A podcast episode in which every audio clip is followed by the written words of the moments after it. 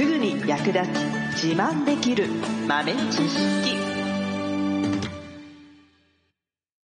この番組は2006年バリスタチャンピオンのみえちょとコーヒー勉強中いくちゃんがいつものコーヒーがさらに美味しくなる話をしています。この番組を聞けばちょっと自慢できるコーヒー雑学やすぐに役立つ最新トレンド情報がわかりますラジオトークで毎週火曜日お昼の12時からゆるっとお昼休み木曜日の夜10時10分からはカフェ好き女子の夜会をライブ配信しています美味しいコーヒーの入れ方など皆様のご質問にもお答えしますのでぜひ欠かさず遊びに来てくださいね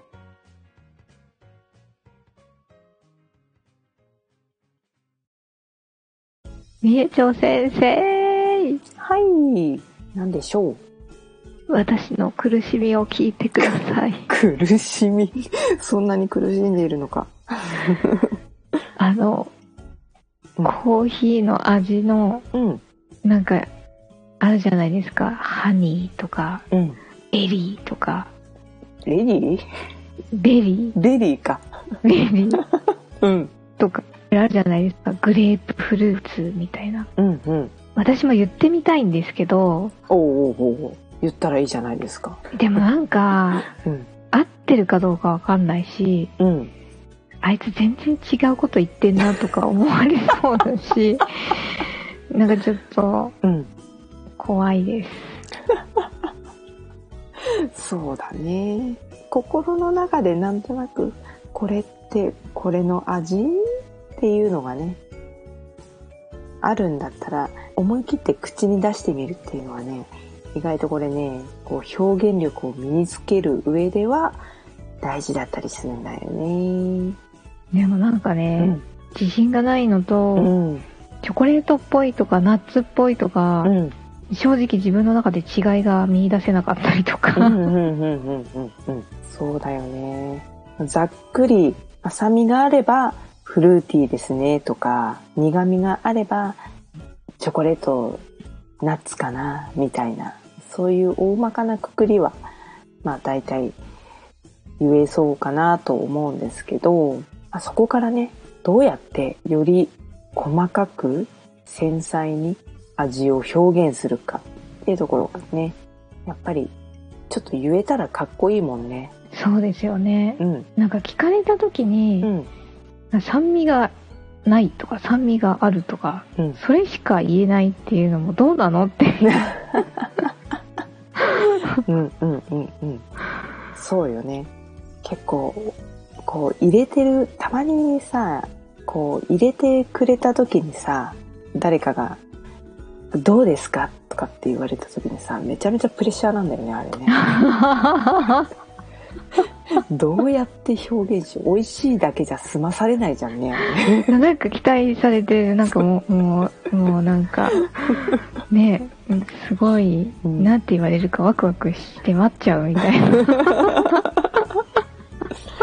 そうそうそうそうそう。まあ、コクがある、キレがあるとか、さっぱりしてるねとか、まろやかだねなんていうのはね、まあ、よく使われるんですけど、そうじゃない、なんとかのようなっていうやつが結構みんな言いたいよね。うん。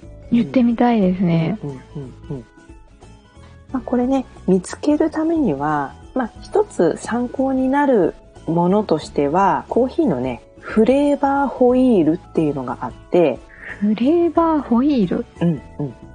へえ。そう。これはね、コーヒーに対してつよく使われる、えー表現を、まあ、円にしてね、えーポジティブなのと、まあ、ネガティブ、あんまり嬉しくない表現もあるんだけど、まあ、それをね、えー見ながら、どれが近いかなっていう感じで、えーフルーツだったら、えー柑橘類とか、ベリー系とか、あと、ブドウとかね、えーピーチとか、そういういろんなね、フルーツの名前がいっぱい並んでいるので、で、どれが近いかなっていうのを探してみるっていうのがね、まず第一歩かなと思います。ほー。うんそう。選択肢があるとね、まあクイズでもそうじゃない。ね。あの、何でしょうかって、ただ聞かれるやつより3択問題の方が答えやすいじゃないですか。はい。まあ、それと一緒で、まあ、フレーバーホイールっていうのがね、あるので、まあ、それで、えーそこに載っている言葉の中で近いやつを、これかなっていうのをね、えー選んでもらって、まあ、一緒に同じものを共有して飲んでいる人がいれば、どれが近かったと思うっていうことで、えーまあ、同じ答えだったらね、あ、じゃあこの味が、似たような味が来たら今度こうやって答えようっていう風に、一個の引き出しが作れると。うーん。で、まあ、プロの人たちは本当にこういうちちっちゃいことの積み重ねでね、えーいろんな場面で、えー何人かで共有して同じコーヒーを飲んだりして、えーこういう味だよねって誰かが言ったのを聞きながら、うんうんうん、そうだなって思ったりとか、いや、どっちかっていうとこっちじゃないのかなって思ったりとか、っていうのをね、いろいろこう話していく中で自分の中に、あ、この、これに似た味が来たら今度これって言おうみたいなね、引き出しをね、どんどんどんどん作っていってます。うーん。あとは、まあ、フレーバーホイールに書いてなくてもね、あの、そこにある言葉しか使っちゃいけないわけじゃなくてね、あくまでも一例と思っていただいて、まあ、よりもし自分がね、過去に食べたもの、飲んだもので、えー近いフレーバーがあれば、それをこれっぽいですって言っていただいてもいいと思いますので、うんうん。なので、まあ常日頃ね、えーチョコレートを食べた時、そのチョコレートの味を覚えておくとかね、フルーツを食べた時、このフルーツの味を覚えておくっていうだけで、全然表現の幅が変わってくるのでね。なるほうんど。だから結構、そうだな。フルーティーだけどチョコレートっぽい味がするって時はもう本当にあの、あのフルーツが入ったチョコレート、いちごチョコとかさ、うーんと、オレンジチョコとか、そんな風に、もう、もう両方あるなーって思ったらもう合体させちゃうもんね、勝手にね。そ ういうことですか？もう、あ、チョコレートのフレーバーもあるし、あ、なんかちょっとベリー、あ、いちごっぽいフレーバーもあるなーと思ったら、あ、いちごチョコの味ですね、つって。あアポロじゃん？みたいな。あ。アポロ。うん。もうそんな、そんな感じで結構自由に、結構身近な、みんなが知ってる身近な食べ物に例えた方がね、こう伝わりし、共感しやすいっていうのもあるので、ああ、そっか。うんうんうんうん。だってなんかアップルパイみたいな味がするコーヒーあるって。うんうんうんあ、本当なんだ。うんうん。へえ。そうそうそうそう。あれはもうリンゴ、ね、フルーティーな部分で言うとリンゴの味。で、少し煮詰めた、えー、お砂糖を煮詰めたようなカラメル、キャラメルの味。それから、えー焼いているので少し香ばしいローストした香り、味わいがミックスしたらアップルパイじゃんってことですよね。うー。うんうんん。そうそうそう。